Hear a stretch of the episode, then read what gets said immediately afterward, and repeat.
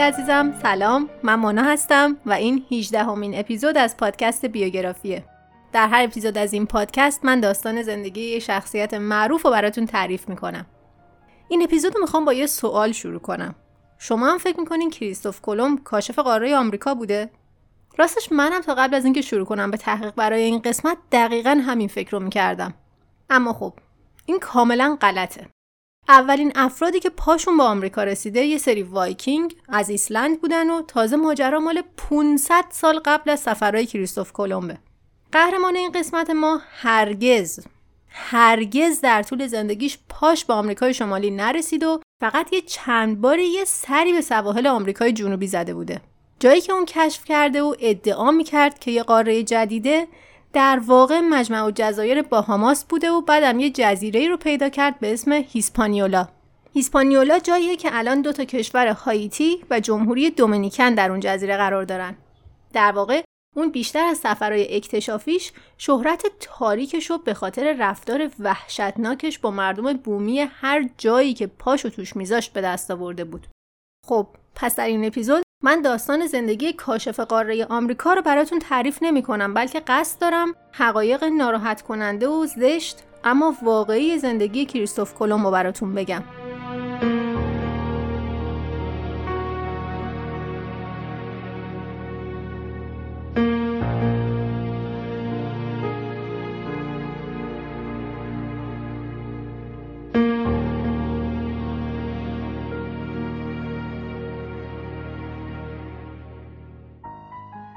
هیچ تاریخ مشخصی برای تولد کریستوفر در منابع تاریخی وجود نداره. اما بیشتر تاریخدانا قبول دارن که احتمالا اون یه جایی بین آگوست تا اکتبر 1451 در شهر ساحلی جنوا توی ایتالیا متولد شده بوده. اون بزرگترین فرزند از پنج فرزند سوزانا و دومینیکو کولومبو بود.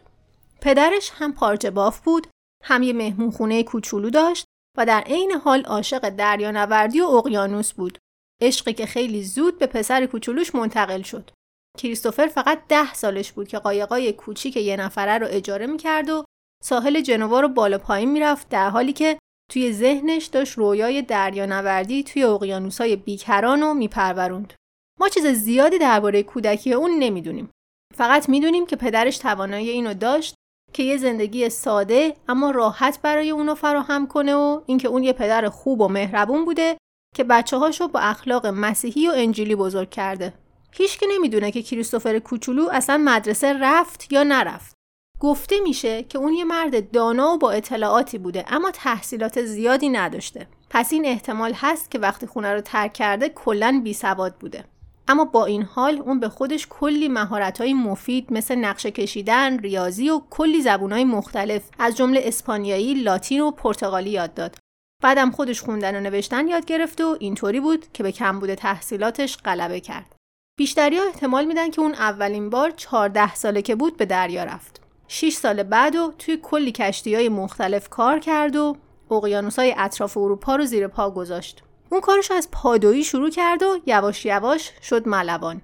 تو سال 1476 وقتی که 25 سالش بود برای اولین بار به دریای مدیترانه و به قلب اقیانوس‌های دوردست سفر کرد. اون یکی از افراد یک گروه پنج تایی کشتی بود که مقصد لیسبون پرتغال حرکت می‌کردن. اون از شادی توی پوست خودش نمی گنجید اما توی راه ناگهان اونا مورد حمله کشتی های جنگی پرتغالی و فرانسوی قرار گرفتن و توی درگیری از هر دو طرف کشتی های غرق شدن و صدها مرد کشته شدن. کریستوف جوونم توی یکی از همون کشتیهایی بود که غرق شد اما با یه معجزه نجات پیدا کرد. در واقع اون به یه تیکه چوب چسبید و فقط با کمک شانس سر از ساحل لاگوس در پرتغال در آورد و مردم مهربون لاگوس اونو گرفتن و ازش پرستاری کردن تا کاملا خوب شد. حالش که خوب شد رفت به لیسبون و اونجا به یه دسته از تاجرا و کشتی سازای جنوایی ملحق شد. اما جالبه که هیچ کدوم از این وقایع وحشتناک نتونسته بود حس ماجراجویی در اونو بکشه. پس فقط یه سال بعد به ایسلند سفر کرد. تا اینجای کار اون تقریبا دیگه همه چیزو درباره دریانوردی یاد گرفته بود. پس به لیسبون برگشت. شهر لیسبون پرتغال در واقع در اون زمان مرکز سفرهای دریایی و اکتشافی بود. اونجا جایی بود که افسانه هایی درباره اینکه چه چیزایی در دوردست ها قرار داره گفته می‌شد و نقشه جسورانه ترین سفرهای اکتشافی کشیده می‌شد و همه اینا موسیقی روح کلمب جوان بود. در طی این دوران اون شروع کرد به مطالعه ستاره شناسی و جغرافی و مسیریابی. خیلی زیاد طول نکشید که بازم بیتاب دریا شد. این بار به سه مجمع و جزایر آتلانتیک سفر کرد. در طول این سفر هم تجربیات زیادی از دریانوردی توی دریاهای آزاد پیدا کرد و وقتی که به لیسبون برگشت در نگاه اول عاشق یه دختر زیبا به اسم فیلیپا مونز شد. فیلیپا با وجودی که از یه خانواده خیلی اصیل و معروفی بود تا جایی که حتی ارتباطاتی هم با قصر و خانواده سلطنتی داشتن اما ثروتمند نبودن. به همین دلیل وقتی که فقط چند ماه بعد بعد از اولین ملاقاتشون اونا ازدواج کردن پدر فیلیپا پولی نداشت که بابت جهیزیه به اونا بده. به هر حال زوج جوون با هم به شهر پورتو سانتو در جزایر مادرا رفتن جایی که پدر فیلیپا قبلا اونجا فرماندار بود. تو سال 1480 پسرشون دیگو به دنیا اومد اما متاسفانه فیلیپا خیلی زود بعد از تولد دیگو از دنیا رفت. حالا توی سی سالگی کریستوف یه دریانورد کارکشته است. مردیه که از شمال تا ایسلند و از غرب تا غنا سفر کرده. اما هنوزم فقط یه چیز توی ذهنش بود. فراتر از اونجا چی قرار داره؟ ناحیه ورای افق جایی بود که در اون زمان بهش می‌گفتن دریای سبز تاریکی و بحثا و نظرهای زیادی وجود داشت درباره اینکه چه چیزایی ممکنه اونجا وجود داشته باشه. توی همین زمان بود که یه ایده تمام ذهن کلمبو درگیر کرده بود. اون قانع شده بود که با رفتن به سمت غرب سر از آسیا در میاره. خب البته این ایده جدیدی بود و اون قبل از اینکه واقعا بتونه راهی همچین سفری بشه اول باید پشتیبانی آکادمیک برای این تئوریش پیدا می‌کرد. پس همراه با برادرش بارتولومو چند ماه خودشون رو توی نقشه ها و کتاب های ستاره شناسی و هر جور کتاب دیگه که فکر می‌کرد ممکنه به کارش بیاد غرق کرد. هر وقتی که توی یکی از این کتابا یه موضوع رو می‌دید که یه جوری نظریه اونو تایید می‌کرد مطلب رو توی دفترچش یادداشت می‌کرد اون در نتیجه مطالعاتش به سه فرضیه رسید که کل نظریش رو بر پایه اونا بنا کرد. اول اینکه فقط یک اقیانوس در دنیا وجود داره. اقیانوس آتلانتیک و اینکه اقیانوس باریکی هم هست. دوم اینکه جهان جای همچین بزرگی هم نیست و آسیا از اون چیزی که دیگران فکر می‌کنن به اروپا خیلی نزدیک تره. و سوم اینکه بین آسیا و اروپا هیچ خشکی بزرگی وجود نداره. خب ما می‌دونیم که اون خیلی بیطرفانه مطالعه نمی‌کرد. در واقع هر وقتی که با یه موضوعی مواجه می‌شد که نظریه اونو زیر سوال می‌برد سریع ازش رد می‌شد و نادیدش می‌گرفت. اون به شدت تحت تاثیر نوشته های مارکوپولو و همینطور سیاه و نقشکش قرن اول میلادی مارینوس تایر بود و اینطوری بود که قانع شده بود که اگر به سمت غرب بره در کمتر از سه هزار مایل به آسیا می‌رسه. خب هنوز چند ماه نشده اون برنامه یه سفر بزرگ و فوقالعاده اکتشافی رو چیده بود و حالا لازم بود که برای خودش یه پشتیبان مالی پیدا کنه. اما کلم چیزی بیشتر از حمایت مالی می‌خواست. اون باید یه پشتیبان از خانواده سلطنتی برای خودش جور می‌کرد تا بتونه برای این سفر مهم و پرخطرش نه تنها پول بلکه پرستیش هم دست و پا کنه. در واقع اون برای خودش یه برنامه خیلی جالبی ریخته بود. اون میگفتش که من باید حق داشته باشم که خودم رو دون صدا بزنم و به عنوان بزرگترین فرمانده دریاها شناخته بشم و فرماندار همه سرزمین ها و جزایری که کشف می‌کنم بشم و پسرم باید جانشین من بشه و فرزندان اون جانشین اون بشن برای همیشه و البته در مقابل همه این امتیازات و افتخارات کلم تمام های آسیا یا حالا هر جایی رو که کشف می‌کرد و برای پادشاهی که ازش حمایت کنه میفرستاد و و خب البته یک دهم همه اون ثروت هم برای خودش برمی داشت. اون روزا اون مدام همه جا می‌رفت و از خاطرات مارکوپولو درباره های بیکران شرق حرف می‌زد.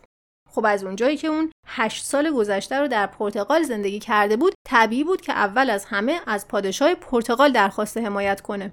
اما با وجودی که خیلی تلاش کرد که قانع کننده جلوه کنه اما درباره پرتغال درخواستش رو رد کرد. پادشاه اونو یه ملوان ساده متکبر و بیهویت دید که فقط مدام پوز می‌داد. در کنار همه اینا تقریبا همه مشاورای پادشاه بر این عقیده بودن که برنامه رسیدن به آسیا با رفتن به سمت غرب فقط کاری مرد دیوان است. اما اون دست نکشید و تمرکزش رو گذاشت روی دربار اسپانیا. در این نقطه ملوان ماجراجوی ما 34 ساله است، کاملا فقیره، بیوس و یه پسر کوچولوی 5 ساله داره. خلاصه با بدبختی خودش رسون به اسپانیا و از اونجایی که هیچی نداشت به صومعه روبروی بندر رفت و اعلام فقر کرد و درخواست کرد تا بهشون غذا و سرپناه بدن. برای پنج ماه آینده صومعه خونه اونا بود. اون بالاخره موفق شد آخرای سال 1485 خودشو به شهر کوردوبا برسونه و درخواست کرد که بهش اجازه بدن تا با پادشاه فردیناند و همسرش ایزابلا ملاقات کنه. درخواست اون پذیرفته شد اما باید صبر می‌کرد تا پادشاه از مادرید برگرده. اون یه چند ماه دیگه هم صبر کرد و بالاخره تونست با پادشاه و ملکه ملاقات کنه. ایزابلا تقریبا بلافاصله از اون خوشش اومد. اونا تقریبا همسن و سال بودن و خیلی شبیه به هم فکر می‌کردن. اما با این وجود اونا موضوع رو ارجاع دادن به مشاورای سلطنتی. خب از این نقطه اون مجبور شد پنج سال و نیم تمام صبر کنه تا مشاورای محترم تصمیمشون رو بگیرن. تازه بعد پنج سال و نیم فکر می‌کنید چی شد؟ مشاورای دربار اسپانیا درخواستش رو رد کردن.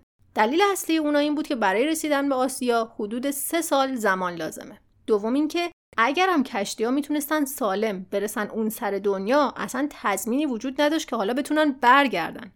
اما خب تصمیم آخر با پادشاه بود و اونم با کمال میل نظر مشاوراش رو پذیرفت. چون که در کل از خود کلمب هم همچین خوشش نمیومد.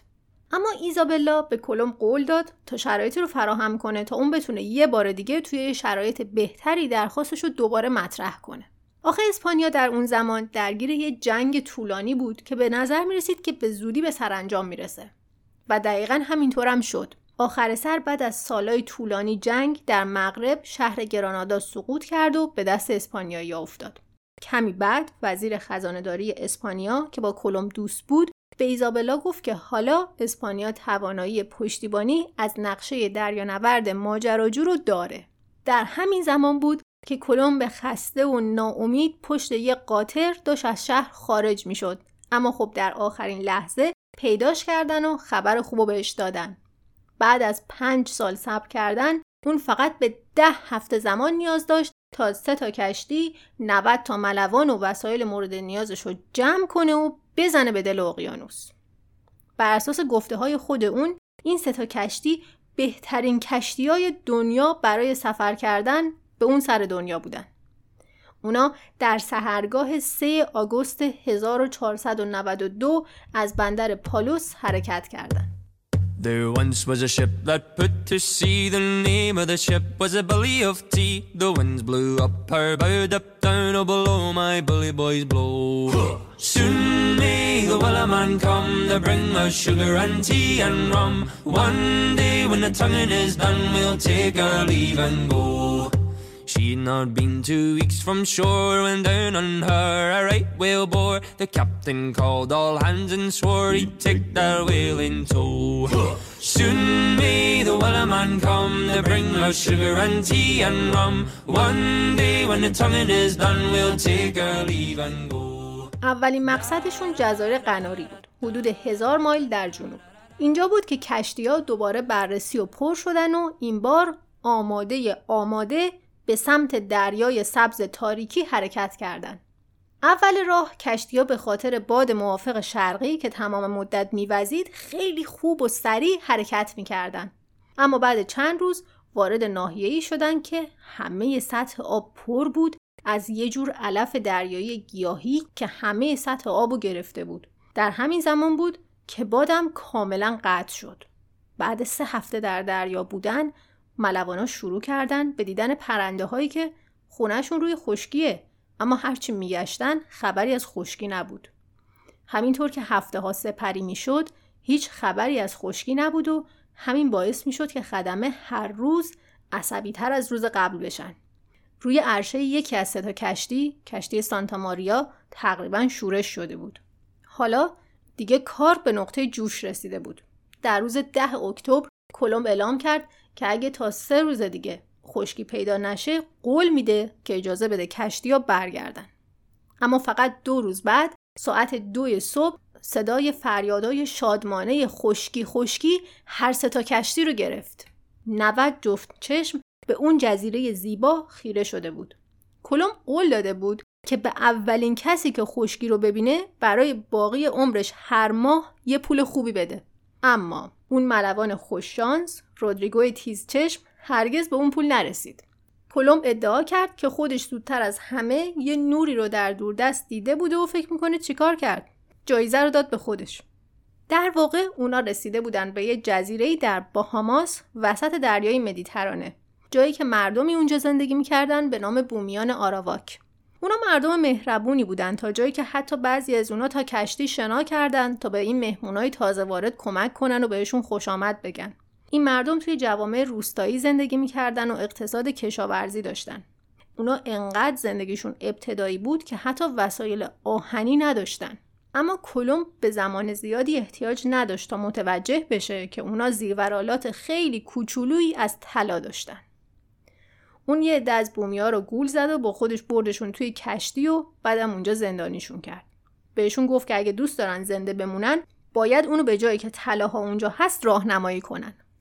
اون با خودش فکر می‌کرد که الان یه معدن بزرگ طلا کشف می‌کنه. اما خب اصلا همچین چیزی اونجا وجود نداشت. پس خوشبختانه برای سکنه جزیره اون سوار کشتی شد و رفت به سمت یه جایی که امروز بهش میگیم کوبا. بعد از اونجا رفت به هیسپانیولا. در هیسپانیولا بود که دوباره رویای رسیدن به یک امپراتوری غرق در طلا در وجودش زنده شد وقتی که رئیس قبیله مردم منطقه بهش ماسک طلا کادو داد. خب در مقابل این هدیه‌ای که دریافت کرده بود اون شروع کرد به قتل عام بومیا. اون یه دش ساخت و توش تعداد کمی مرد و گذاشت و بهشون دستور داد که هر طوری شده به هر وسیله منبع طلاها رو پیدا کنن. بعدم کلی از بومیا رو اسیر کرد و حرکت کرد به سمت اسپانیا. توی مسیر برگشت خیلی از زندانیا توی کشتی مردن. وقتی که رسید به اسپانیا شروع کرد به داستان سرایی و اقراق درباره چیزایی که توی اون جزیره پیدا کرده. اون ادعا می‌کرد که به آسیا رسیده بوده در حالی که در واقع به کوبا و هیسپانیولا رفته بود و از رودخانه هایی حرف می‌زد که توشون پر از تلاس و هر جایی که نگاه می‌کنی پر از ادویه های جدید و باور نکردنیه و از این داستانا اون قول داد که اگه پادشاه یک کمه دیگه بهش کمک مالی بکنه اون می‌تونه هر چقدری که اونا دلشون می‌خواد براشون طلا و برده بیاره و خب البته و طبیعتا پادشاه و ملکم از خوشحالی توی پوست خودشون نمی گنجیدن. کی فکرشو می‌کرد که واقعا همچین چیزایی اونور دریای سبز تاریکی وجود داشته باشه؟ دومین سفر شروع شد. این بار با 17 تا کشتی و 1200 تا مرد. اگرچه هدف اولین سفر رسیدن به آسیا بود اما حالا دیگه هیچ کس واقعا هیچ اهمیتی نمی‌داد که اونجا اصلا کجاست. اونا فقط دو تا هدف داشتن. طلا و برده. اونا شروع کردن و جزیره به جزیره جلو می‌رفتن و توی مسیرشون میکشتن و نابود می‌کردن و اسیر می‌گرفتن و به زور می‌خواستن که بهشون مردم جای طلاها رو نشون بدن. وقتی که خبر این ماجراها به جزایر بعدی رسید اونا روستاها رو تخلیه کردن و ملوانایی که از سفر اول توی اون روستاها مونده بودن و اعدام کردن. از اونجایی که توی اون نواحی اصلا طلایی وجود نداشت که کلم بخواد پیدا کنه شروع کرد با تمام توانش برده گرفتن. تعداد زیادی زن و مرد و بچه رو اسیر کردن و بهتریناشون رو انتخاب کردن و با یه سری کشتی به اسپانیا فرستادن. باز هم تعداد زیادی از اونا توی راه جونشون رو از دست دادن و باقی هم توی بازارهای برده فروشی فروخته شدن. اما این اصلا کافی نبود. تب طلا داشت کلمبو دیوانه می‌کرد. اون باید به طلا می‌رسید. به هایتی که رسید دستور داد که هر فرد بالای 14 سال باید در طی سه ماه یه مقدار مشخصی طلا براش بیاره. اونایی که موفق می شدن یه گردنبند مسی می گرفتن و هر کسی که اون گردنبند رو نداشت دستش قطع می شد. اما باز هم واقعیت این بود که اونجا اصلا انقدر طلا نبود که بومیا بخوان براش بیارن. خب نتیجه این وسواس طلای کلمبین شد که جمعیت بومیان آراواک در طی دو سال نصف شد. حدود 125 هزار نفر یا به قتل رسیدن یا از گرسنگی مردن یا خودکشی کردن. کلم مقرش رو در هیسپانیولا برقرار کرد و خودش رو فرماندار جزیره اعلام کرد. اما شرایط خیلی زود به هم ریخت. بیشتر اروپایی جزیره مریض شده بودن. از طرف دیگه بیشتر مردای کلم مجرمین سابق بودن که خودشونو با آزار و اذیت مردم محلی سرگرم می‌کردن. البته اون اصلا اهمیتی به این موضوع نمی‌داد. در حالی که هر چیزی که دم دستشون میومد قارت می‌کردن اما مقدار طلایی که جمع کرده بودن تحقیرآمیز بود و اصلا حتی نزدیک به اون چیزی که کلم قولش رو به پادشاه داده بود نبود. اوضاع انقدر وحشتناک بود که گزارش های نگران کننده ای حتی به شاه در اسپانیا می رسید. پس شاه یه بازرس به جزیره فرستاد.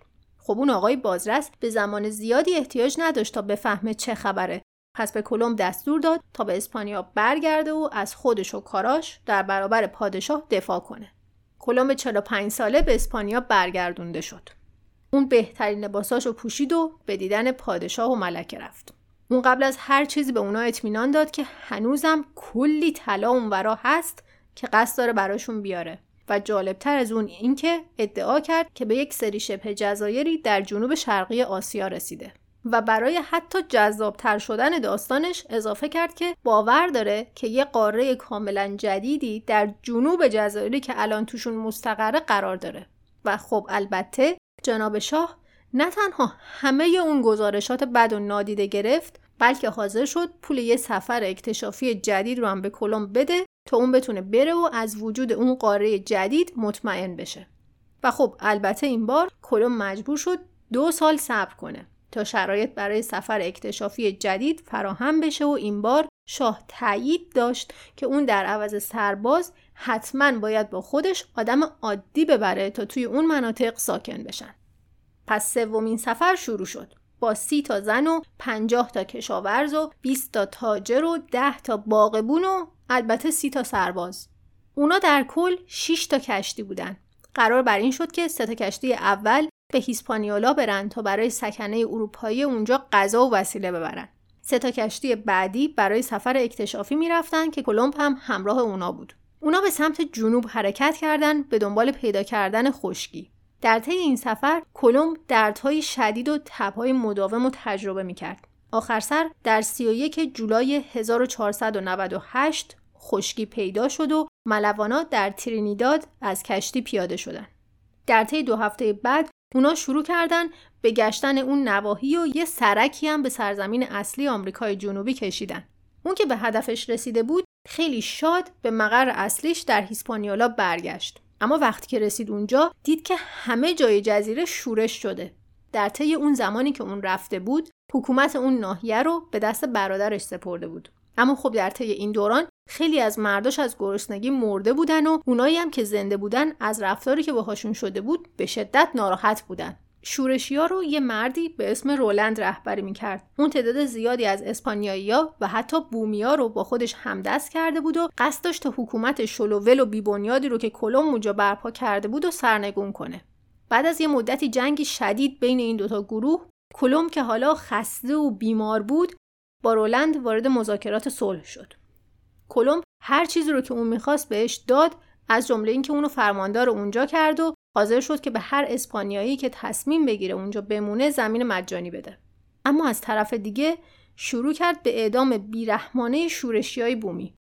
خبر این شرایط افتضاح به دربار رسیده بود.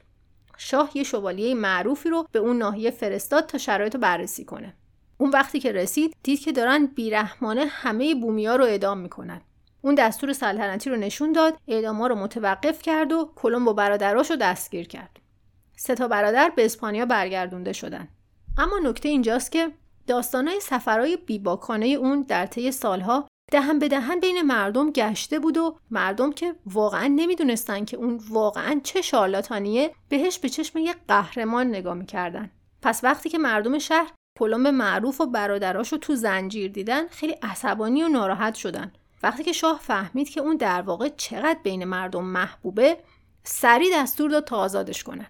ملاقات کلمب با پادشاه و همسرش یه واقعی خیلی احساسی بود. اون خودش رو به پای ملکه انداخت و شروع کرد به زار زدن و دست و پای اونو بوسیدن و می‌گفت که بیگناهه و ادعا می‌کرد که هر عمل خطایی هم که اتفاق افتاده از سر نادونی و نابلدی بوده نه بد جنسی. پادشاه دلش برای اون سوخت و بهش قول داد تا مقامش رو بهش برگردونه البته شاه قانع شده بود که درسته که کلمبی دریا نورد فوقالعاده است اما به هیچ عنوان فرماندار قابلی نیست اما با همه این حرفا توانایی اکتشافی و دریانوردی اون و مهمتر از همه سالها تجربهش انقدر با ارزش بودن که نمی‌شد به راحتی ازشون چشم پوشی کرد. به همین دلیل پادشاه فردیناند پول یه سفر اکتشافی چهارم رو تأمین کرد به امید اینکه اونا بتونن یه مسیر مستقیم به آسیا پیدا کنن. اما به کلمب دستور داده شد که خودشو کاملا دور از هیسپانیولا نگه داره. این سفر قرار بود که صرفا اکتشافی باشه. کلمب آخرین سفر اکتشافی خودشو در 9 می 1502 شروع کرد. در مسیر اونا با طوفان‌ها و شرایط خیلی سختی درگیر شدن تا اینکه آخر سر به ساحل پاناما رسیدن. اونا شنیده بودن که اینجا مملو و از تلاس. پس برای چند ماه همه جا رو زیر رو کردن و تا می‌تونستن هرچی طلا دم دستشون بود جمع کردن و تصمیم گرفتن که برگردن به هیسپانیولا. اما کشتی های داغونشون تحمل شرایط بد دریا رو نداشت و اونا با بدبختی خودشون رو رسوندن به جامایکا. از اونجایی که کشتی ها انقدر خراب شده بودن که دیگه قابل استفاده نبودن اونا بیشتر از یک سال توی جامایکا گیر افتادن. تا اینکه دو تا کشتی که از سانتا دومینیکو می اومدن پیداشون کردن و نجاتشون دادن. کلم و مرداش به اسپانیولا رفتن تا استراحت کنن و سلامتی و قدرتشون رو دوباره به دست بیارن. اون می‌دونست که در هیسپانیولا هیچکس بهش خوش آمد نمیگه. و همین دلیل در اولین فرصت یک کشتی پیدا کرد و به اسپانیا برگشت. اون خسته و مریض و ناامید به اسپانیا رسید. اون انقدر ضعیف بود که حتی نمی‌تونست روی پاهاش بیسته. اما خب انقدر قدرت داشت تا درخواست بده که اموالی رو که تا به حال با قارت مردم به دست آورده بود حساب کنن و بهش بدن. قراردادی که اون سالها پیش با پادشاه فردیناند بسته بود که یک دهم کل درآمد بگیره اونو به یه مرد خیلی ثروتمندی تبدیل کرده بود و اون حالا تصمیم گرفته بود که سهمش رو نقد کنه. شاه هم البته مقدار زیادی طلا بهش داد و همینطور بر اساس همون قرارداد قدیمی مالکیت زمینای هیسپانیولا هم بهش برگردوندن. اما خب واقعیت اینه که حالا دیگه خیلی دیر شده بود. اون انقدر مریض بود که اصلا نتونست از اونا لذت ببره. اون فقط یه مدت خیلی کوتاهی بعد از گرفتن پولاش زنده بود و در نهایت تو سن 54 سالگی نه به عنوان کاشف سربلند قاره آمریکا بلکه به عنوان تاجر مرگ از دنیا رفت.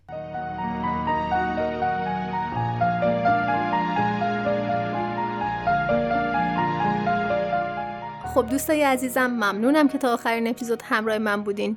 لطفا اگر از شنیدن بیوگرافی لذت می‌برین اونو به سایرینم معرفی کنید. خدا نگهدار.